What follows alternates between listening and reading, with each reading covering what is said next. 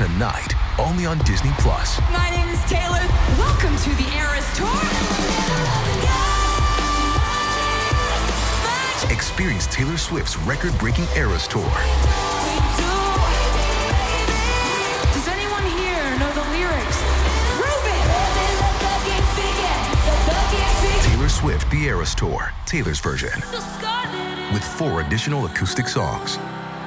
Streaming tonight, only on Disney Plus.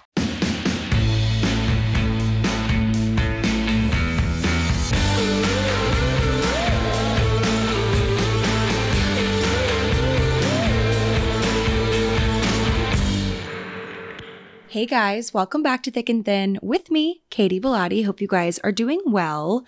I am having one heck of a week, let me tell you. I got back from Vegas Monday morning, I suppose you could say, because it was like 2 in the morning Sunday night. So technically 2 a.m. Monday morning, I got home from Las Vegas.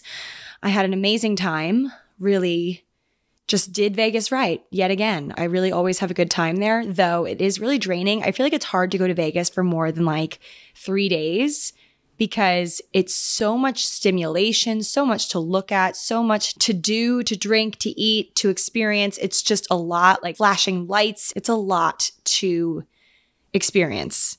And so that's why I feel like two, three days is really all you can do. So I got home from that trip and luckily I slept in like a little tiny bit. I slept in until nine. I usually wake up at eight, like on the dot.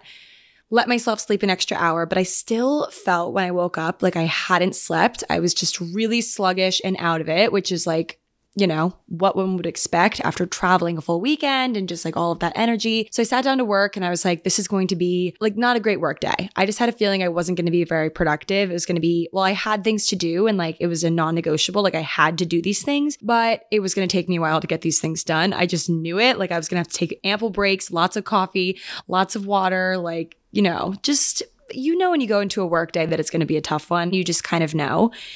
And I knew this one was going to be a tough one, but not as tough as it ended up being because not more than two hours into working, I spill an entire cup of coffee all over my laptop. And the reason why I had a full cup of coffee. I mean, I kind of, you know, go back and forth between making my own coffee at home and going out and getting coffee or ordering it, just depending on my mood and what I want to drink. So this morning I was in the mood to drink a pumpkin spice latte because I just needed something to make my soul feel a little bit better and just like brighten my day and nothing brightens my day in the fall like a pumpkin spice latte. I don't care how basic that makes me. So I ordered one on Postmates to be delivered and the Postmate drops it off. I open the package so excited to see my pumpkin spice latte and they messed up the order. I looked on the bag and it was the wrong name.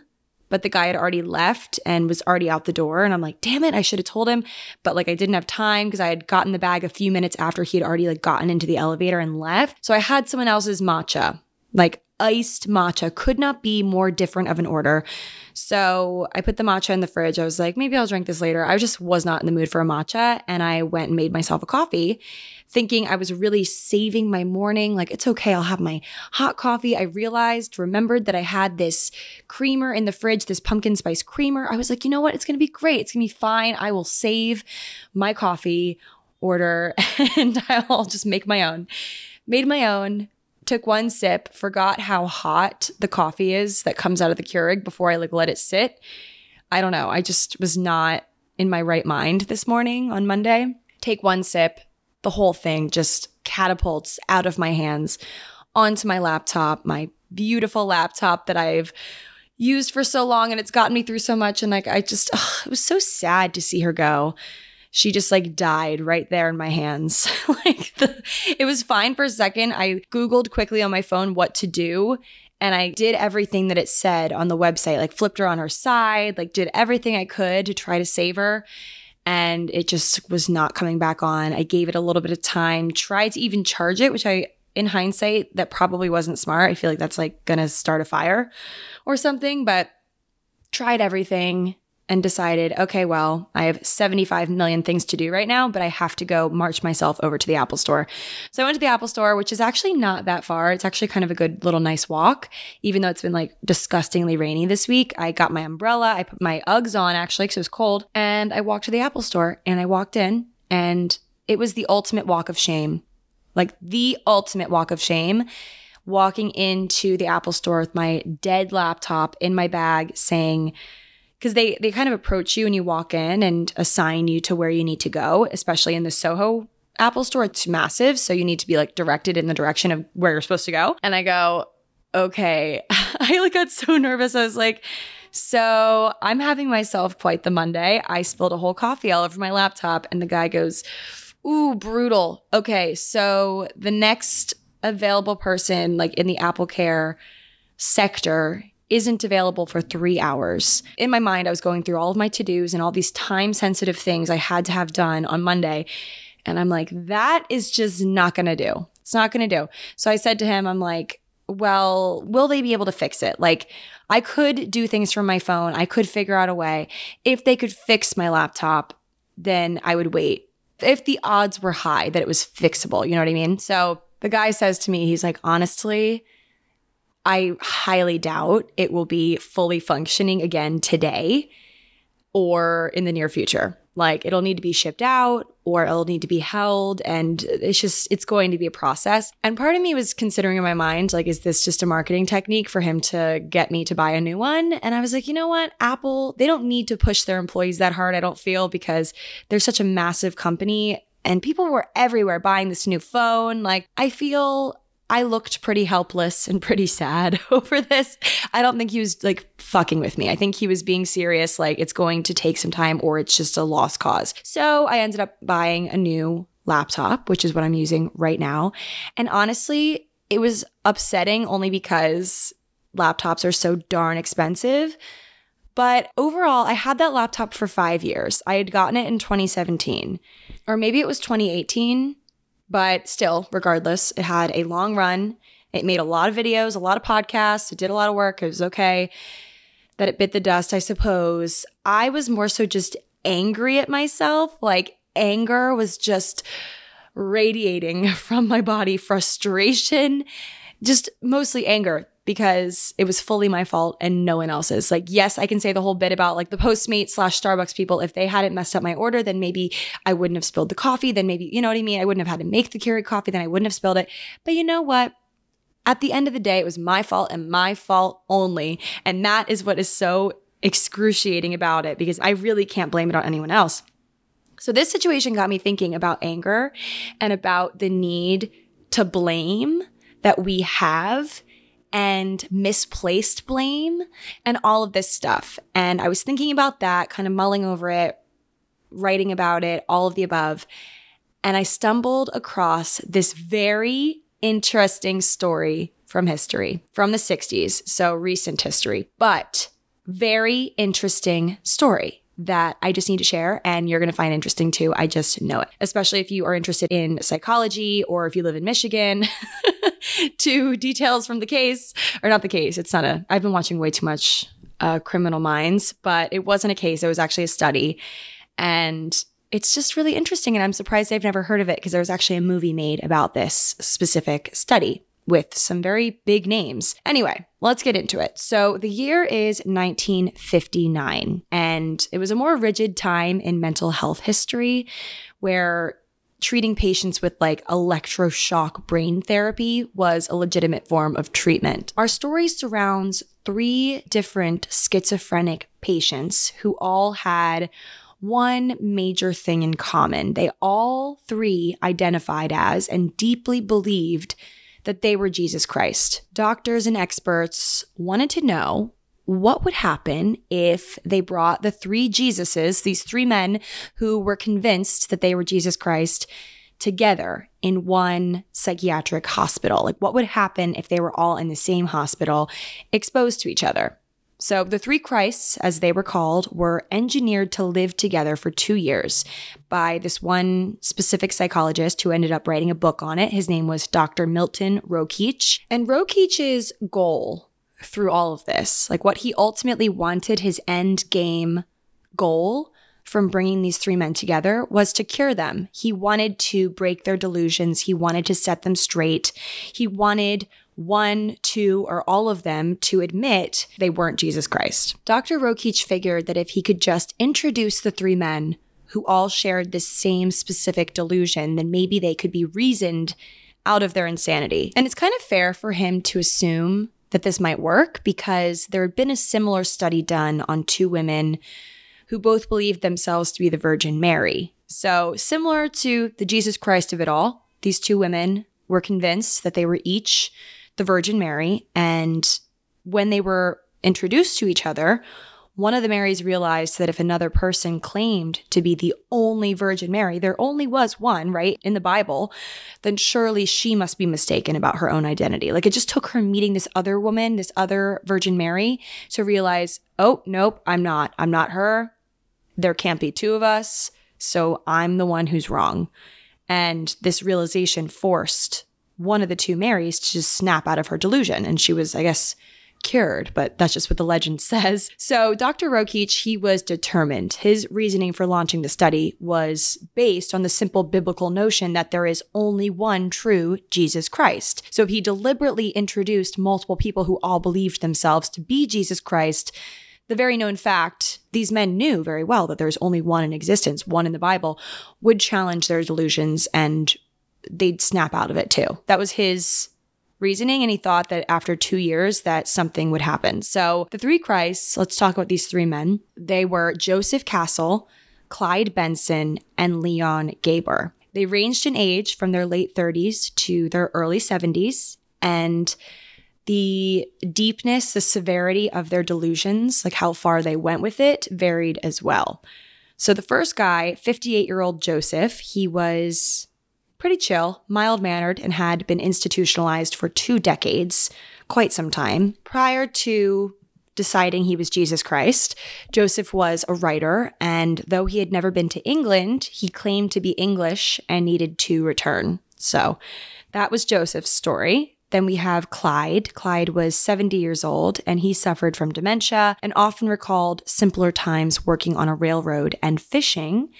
And the third Christ, his name was Leon, and he was 38 years old. He was committed to an institution actually very young as a boy when he commanded his mother to forsake false idols and worship him as Jesus. So the three men, different ages, physically they looked different despite the fact they all had beards, but they all were just different ages, kind of different different heights, different looks, but they all shared one thing. They all thought that they were Jesus Christ. So Dr. Rokeach first introduced the three men on July 1st, 1959. Although when they first met, they all used their given names, so Leon, Clyde, Joseph, each of the men made sure to also reveal themselves as Jesus Christ. You know, they need to just let them know. like, oh, hey, I'm Joseph, but I'm actually Jesus. Like, just so you know, pretty much as like how it went. So Dr. Rokeach assigned the men rooms next to each other in the psychiatric hospital and seats in the cafeteria together, as well as jobs in the laundry at the same time. He pretty much made sure that the three Christs were constantly running into each other and just could not get rid of each other. Like they were constantly in scenarios where they were nearby, where they could speak to each other. He was kind of like forcing them to have contact. So through being together so much during their day to day over a span of two years, they were pretty much like forced to confront each other and talk to each other about the Jesus Christ of it all and confront their beliefs and talk about their identities and things like that. So that was intentional. Weeks went by in the study, and the three men argued constantly that comes to no surprise, honestly. None of the three men gained any ground with each other, but instead each became more and more frustrated and angry with each other. In one conversation, the first Christ said to the other two, You ought to worship me, I'll tell you that. The second one said, I will not worship you, you're a creature. You better live your own life and wake up to the facts. And the third Christ said, No two men are Jesus Christ. I am the good Lord. So they had various conversations just like that one, basically calling each other out for being liars because they, you know, each of them knew or thought in their core that they were the true one. So Dr. Rokeach launched a little mini experiment within this experiment and sent the three Christs letters. So the three men received letters from different people, not from each other, from different people. So Leon's letters were from his newly invented wife, Madame Yeti Woman. He had created this wife. So his letters came from her. Joseph's were from the head of the hospital. And it's unclear who Clyde's letters were from, but all three were supposed to be receiving letters from people they admired, people they respected, people they loved, things like that. But in fact, the letters didn't come from these people at all. They came from Dr. Rokeach and his team. They concocted these letters which is pretty fucked up, not gonna lie. So the letters started out as a normal conversation and included simple tidbits and things, but when Dr. Rokeach began to question the three Christ's identities in the letters, the patients completely broke off contact. Like the three Christs stopped responding. They just would not entertain the people writing them the letters because they weren't being believed. They just shut down. I don't know what Dr. Rokeach thought would come from that experiment. And it's also really messed up that he did lie to these men. But it was interesting that their, you know, defense mechanism was just to shut down when people didn't agree with them or believe them. As time went on, the men started to humor one another's delusions. They did not, in fact, change their beliefs. They each still thought and deeply believed that they were Jesus, but each individually came to the conclusion that the other two men, the other two guys, were insane. They even oddly became friends, defending each other against other patients. Though I don't feel like it's that odd considering they spent so much time together. They were forced to spend so much time together. I feel like naturally you get to be a bit close with people that you spend a lot of time with, even if you think that they're crazy and don't believe a word that they say. So they stopped arguing and they talked only about mundane things and completely avoided the subject of Jesus entirely. So after the two years of the study, Dr. Rokeach ended the whole thing because he had accomplished next to nothing. Two calendar years and really nothing to show for it, except there was a few personal things that the doctor learned about himself. Like after all, he had come to this psychiatric hospital to cure these three patients of their God complex when in fact, they ended up curing him of his. He explained that in the intervening years, those two years that he was there, he had grown uncomfortable about the ethics of his experiment, and he admitted that he really had no right, even in the name of science, to play God and interfere around the clock with their daily lives, which I completely agree with. I'm glad that he came to this conclusion because it was pretty messed up, and he really didn't have anything to show for it. It wasn't successful in the way that he wanted it to be. Like these three men ended up, as far as I know, forever believing that they were Jesus Christ. It nothing broke their belief. The only interesting thing that was kind of gleaned from the study was the fact that though the three men did not believe each other, like each of them still held this strong conviction and belief that they were Jesus. They didn't totally hate the other two by the end. They just thought they were kind of crazy. Yeah, they were a little bit pissed at them, but they became buddies. Like they became friends and just kind of swept the whole Jesus thing under the rug towards the end. They were just like, okay, you know, I am similar to you in a lot of ways. I don't agree with you, but we're still bros. Kind of a way of saying like we're going to agree to disagree. Interesting, right? So after reading about this, I was interested in whether or not these men were narcissists. And I was like, wait a second, if they're schizophrenic, I wonder if there's a relation between schizophrenia and narcissistic personality disorder. And I found that there it's possible to have both because narcissistic personality disorder is a personality disorder, whereas schizophrenia is a mental disorder, and multiple disorders are possible in anyone. So I'm wondering, because narcissists, you know, they want everyone to believe that they're always right and the rest of the world has the problem. Like if there's a problem with anyone, it's not me, it's the rest of the world. Even if those people that they're calling crazy are just like them in nearly every single way. So I found this story, The Three Christs, the narcissism of it all, super interesting. And while I was reading it, I even found a few areas where I could personally relate to the three Christs, like even though I certainly don't believe myself to be Jesus or really anything close to Jesus.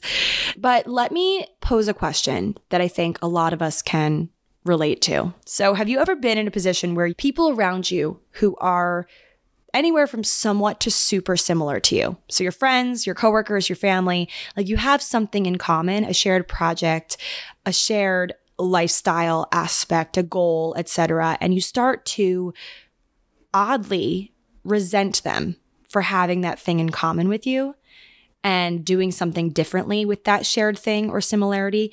And then you kind of get confused with yourself because you're like, why do I hate this person? I love this person. Like, why am I starting to hate them? You know, obviously that comes from like a lack of control you might feel over that other person, a fear that they might become better than you, or maybe, you know, recently I've been identifying another reason for the specific form of resentment and frustration that I felt towards some friends of mine that are super similar to me.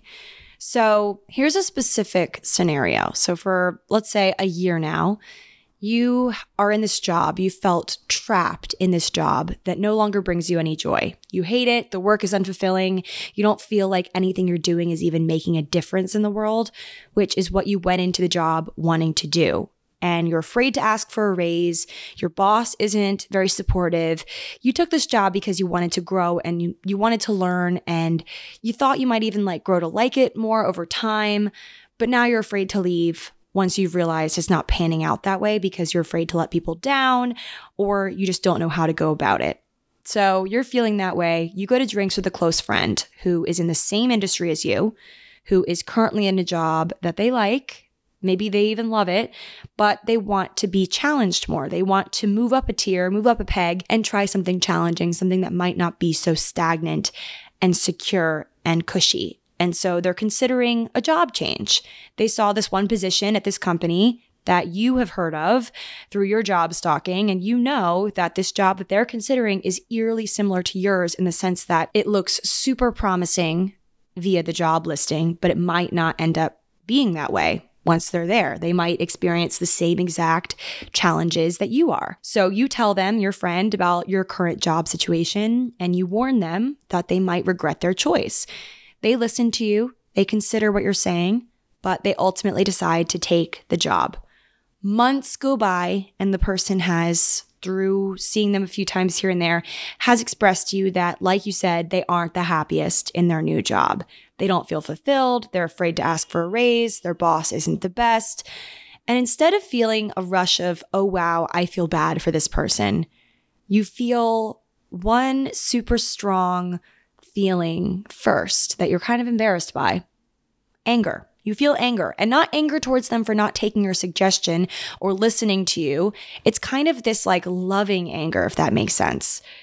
Like, do you know what I mean by that? Or am I crazy? Like, this person who you respect, you like, and who is so similar to you made the same mistake that you did.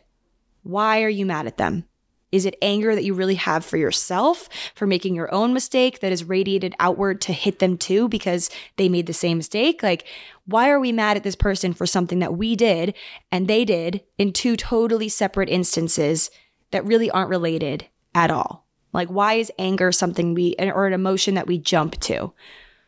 So, here's my thought on all this and kind of how I've tried to reason with myself because it can be like a really confusing thing. I almost feel like the devil for feeling mad at this person. Like, obviously, I'm going to outwardly tell them how I feel, uh, like how to help them. I'm going to help them in any way that I can, but I still have this anger boiling inside of me and I don't know why. This is what I think. Behind all of that emotion, like lurking behind that anger that is inside of me is disappointment. And behind that disappointment is fear. So I'm disappointed in my friend for falling into the same trap as me. I'm also disappointed with myself for falling into the trap as well. And I have fear. I'm fearful. I fear that the expectations that I have for this person won't be met. Like I really thought they were better, or I thought, I don't know, like I thought that they wouldn't make the same mistake that I did that, you know, maybe this person is lost. Like that's another fear that, you know, this person that I care about is making mistakes and destroying the future that I have envisioned for them. Or the fact that I might have to actually confront the problem that I'm facing because of all of this energy and this emotion. Like I am feeling compelled to maybe actually do something about the fact that I'm unhappy in my job because this other person is now too. And I need to show both of us that it's possible to get out of a shitty situation. So I have to motivate and I'm scared of motivating. I don't want to do it. Like this screw up is reminding me too much of my own mistakes and my own flaws that are eerily similar. And I think this is kind of in the same grain or very, very similar to the way that parents get mad at their kids for pretty honest mistakes. Like, not that they're genuinely furious at them for messing up. It's just because they've told all their parent friends how bright and great and amazing you are and how you will be and how you're going to college and you're going to be a doctor and all this stuff. And they've probably even convinced themselves and branded your perfect future into their own brains only for you to make this mistake that might even be just an honest, kind of dumb mistake and potentially ruin all of that. And they get so mad because you're kind of ruining the picture that they had for you or of you in their minds, the way that they saw. And it might be directly correlated to them and how they went through their life and they don't want you to turn out like them or things like that. Like it's all very personal. I think a lot of the reason why we get mad at other people for the very thing that we have done is because we aren't ready or don't know how to confront our own problems and our own demons. And so we take it out on other people. We always want someone to blame. We always want someone to blame. Back to my coffee story from earlier. I just want to blame everything on the Starbucks guy and move on. But back to what I was saying. So, other people's mistakes remind us a lot of ourselves and the mistakes that we've made, a lot of the mistakes that we haven't quite accepted in ourselves or are still embarrassed about. Like we haven't gotten over them. We're not over them. We're probably still living in them. And another reason we love people. When we connect with people we love, it's like a gory, scary movie watching. Like it's just hard to watch, bad, scary to watch the people that we love make the same mistakes as we do or we have. And it can make us feel deeply angry that this person that we love and respect and thought better of and thought that they were going to be better disappointed us. Like we feel angry. With the three Christs, these were three very similar guys, like bearded, deeply convinced that they reached Jesus better than everyone else, potential narcissists. And in the beginning of the experiment, they got mad at, at one another for trying to steal their thunder and insulting them by calling themselves Jesus. But in the end, they were friends. They were looking out for each other. They were feeling kind of sorry for each other. Like one of the Jesuses, who still firmly held his own conviction that he was Jesus, looked at the other two guys with kind of like this kindness. Like he didn't believe them. He didn't think that they were, he thought that they were crazy. He thought that they were mentally ill when all three of them were. Like he thought, oh, pity, these guys are great, but they don't know what they're talking about. And that's sad. And it makes me kind of feel for them, but I'm still going to firmly hold my conviction you know, it's just interesting. I don't know if this is like a fully related story of how what I feel about the anger towards my friends and people that mess up or people that I believed in that fall from grace. You know, there's actually another way we can think about that too. I think there's been a lot of buzz recently about certain influencers over on TikTok and other platforms these really, really well loved influencers falling from grace because they say one bad comment, something that rubbed people the wrong way. And people get so mad. And it is kind of that loving anger that I was talking about earlier. It's because it's just this disappointment. Like you loved this person, you loved following this creator. And then she said this one insensitive thing that isn't like, outwardly offensive. Like it wasn't the one that I'm thinking of. Like it wasn't this one comment that she said was just something a little bit tone deaf, but it wasn't racist. It wasn't homophobic. It wasn't horrible. It wasn't like fighting words, trying to get anyone worked up. It was just something that was just a little out of touch. And everyone like attacked her for it. And I don't think it's because they were genuinely like mad per se. It was more so they were disappointed and they were sad because they really looked up to this person and really appreciated this person and thought they were different, even though we're all the same. Because you have definitely, like the people that are coming after this woman for saying these things, have definitely also said things out of touch before, not knowing they're going to be taken out of context just because they weren't filmed. Even like you said something that was a little bit offensive or someone could find it offensive. No one filmed it. So the whole world doesn't know and can't come after you and can't say how disappointed they are in you. I know obviously there's some things that like Like, if you were afraid of getting backlash, then why do you put it online? But sometimes, like, with the nature of how social media is, things are so blended now, or the lines are so blended, it's hard to know when to turn off with Instagram Live and TikTok Live and stuff, a lot of things have been captured that like people can't edit or take back or like formulate into a better thought. So it's tough. But I think that this like loving anger, this disappointment, this weird sensation that we feel towards people that are similar, just like us, that would do the same, like we have made the same mistakes. Why do we get so mad at the people we love for making the same mistakes as us? It's because I think in a weird way, it's because we're good people and because we don't want those people that we love and respect to feel the pain that we have felt, maybe. It's also because we just haven't confronted it ourselves. I don't think we haven't gotten over it. We haven't taken the necessary steps to make ourselves feel better. So we focus all of our energy on all of the ways that this other person has messed up to make us feel better, like to make us feel like our fuck up wasn't as bad. Really, at the end of the day, we are all so much more similar than we think. And you just, I hate to bring it back to this, but you always have to just put yourself in someone else's shoes, especially when it comes to like influencer drama or any sort of celebrity that's fucked up. Yeah, there's some that are just like, unforgivable. People do horrible, horrible things. But some people you just have to think, okay, there people are dying. There are bigger problems in the world. And imagine how this person is feeling, especially if they already had deep insecurities and mental health struggles. And then on top of that, are now just getting relentlessly beat down by people who are just disappointed and just sad and can't seem to get over their emotions. I don't know. I always just think like maybe it shouldn't always be about me. Like maybe this other person, this friend of mine who I love, made this mistake. Why the hell am I making this about me? By being angry and disappointed, I'm making it about me. I need to focus my energy on helping them, on helping them heal and figure out their shit. And I need to focus, I need to work through my own stuff on my own and not attach it to the back of this other person's car. Like it's separate. It's separate. Like I need to stop trying to lump things in and place blame on people who don't deserve blame and try to make the situation just so much harder than it already is. Like that I tended to do that. So I always stop myself now. Like whenever I start, you know, listening to a friend talk about something that I've gone through, I try not to make it about me. I try to realize that people are going to make their own mistakes and do their own stuff and it has nothing to do with me. I should not get unnecessarily mad at someone for making the same mistake as me. It's just still a little bit weird to me that I do it, but I've found through talking to some friends and honestly even just evaluating how they react to things that I do that are similar to them and their mistakes I've realized like we are all kind of the same in that. Like we oddly just feel this weird anger towards our friends who do the same things that we've done because we just wanted better for them.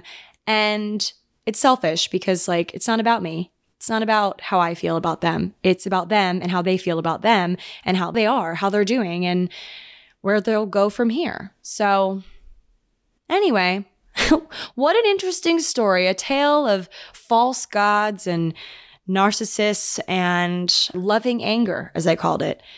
Interesting. Food for thought. Let me know what you guys think of this concept. Do you ever feel yourself getting sucked into this mindset as well? And what do you do to get out of it?